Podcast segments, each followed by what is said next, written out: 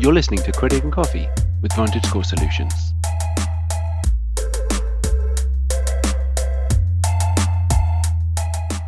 I just sold my house and paid off almost $340,000 in mortgage debt by doing so. My credit score was almost unchanged after. Why wouldn't it improve considerably by getting out of so much debt? This is actually a pretty common question, and it sheds light on a topic that is not often covered, which is the value and influence of installment debt on your credit scores. Many believe all debts are created equal, and thus have equal impact on your credit scores. This is untrue. First off, what is installment debt? Installment debt is a loan where the debtor has fixed payments for a fixed number of months. For example, an auto loan is an installment loan. Your lender might require 48 monthly payments or monthly installments of $350 in order to pay off your car loan. Mortgage loans, home equity, student, personal, boat, and motorcycle loans are common examples of other installment loans.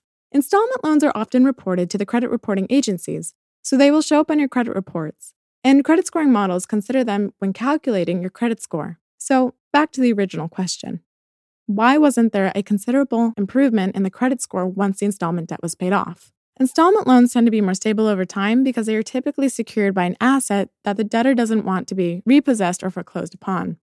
This is known as a loan's collateral. If you stop making your auto loan payments, you'll eventually have your automobile repossessed.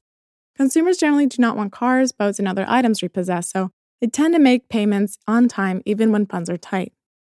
Because installment debt tends to be more stable over time, its initial influence on your credit scores is modest.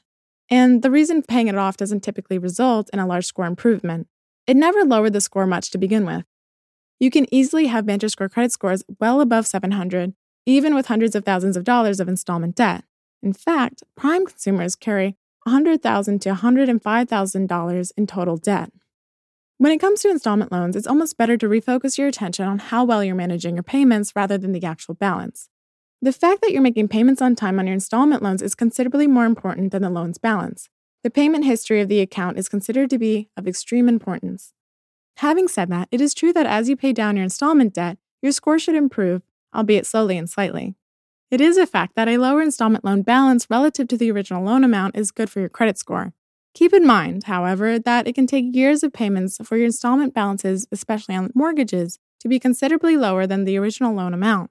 This is because most installment loans experience balance reduction much more slowly because they can be amortized over many years or decades. As such, early on in the life of your loan, the balance is going to be very close to your loan amount. Still, by making payments faithfully each month, you will be ensuring that your credit scores are as high as they can be. The views and opinions expressed in this episode do not necessarily reflect the official policy or position of VantageScore Solutions. Thanks for listening. For more tips and info, visit VantageScore.com.